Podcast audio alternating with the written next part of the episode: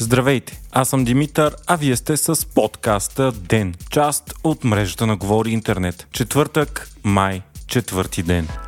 Русия обвини САЩ, че стои зад атаката с дронове над Кремъл. Това обяви говорителят на Кремъл Дмитрий Песков, според когото целта е била убийството на Владимир Путин. Песков каза, че Русия са наясно, че Вашингтон избира целите, а Украина просто ги изпълнява. Киев категорично отрече да е замесена в инцидента, при който два дрона приближават към една от най-високите кули на Кремъл и един от тях се взривява. От Кремъл заявиха, че си запазват правото да отмъстят, но не казаха по какъв начин. Имало няколко възможности за отговор. САЩ също отричат да са замесени или да знаят за подобна атака от страна на Украина. Случилото се не причини големи щети и не даде жертви, но фактът, че е в самото сърце на Москва е показателен. Експертите се разделят на две. Според някой е възможно това да е умишлена фалшива акция, организирана от руснаците, за да оправдаят някаква последваща вълна от насилие. Според други обаче Русия няма интерес да изглежда слаба, като организира атака, която кара Кремъл да изглежда уязвим. уязвим.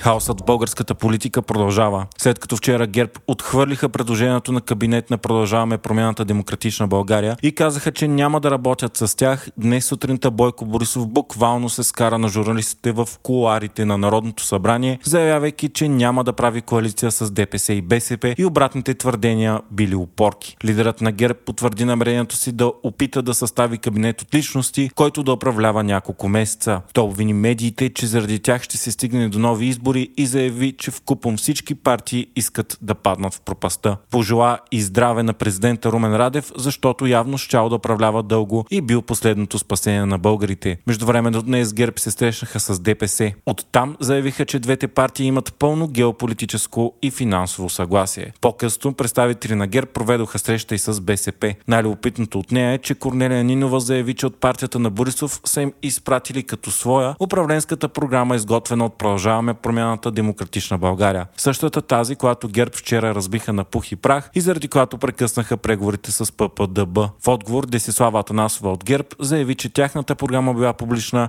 а тази на Продължаваме промяната Демократична България била изпратена за забавление престижното американско списание The New Yorker публикува кратък документален филм за снет България и посветен на кукирите. Заради силната кинематография, трейлърът на филма предизвика истински фурор в социалните мрежи в България. Екипът на The New Yorker е успял да разговаря с много български кукири, разказвайки историята на древната традиция и заснемайки изключително ефективни кадри. Видеото е свободно достъпно в YouTube канала на The New Yorker. Вие слушахте подкаста Ден, част от мрежата на Говори Интернет. Подкастът подготвих аз, Димитър Панайотов, а аудиомонтажът направи Антон Велев.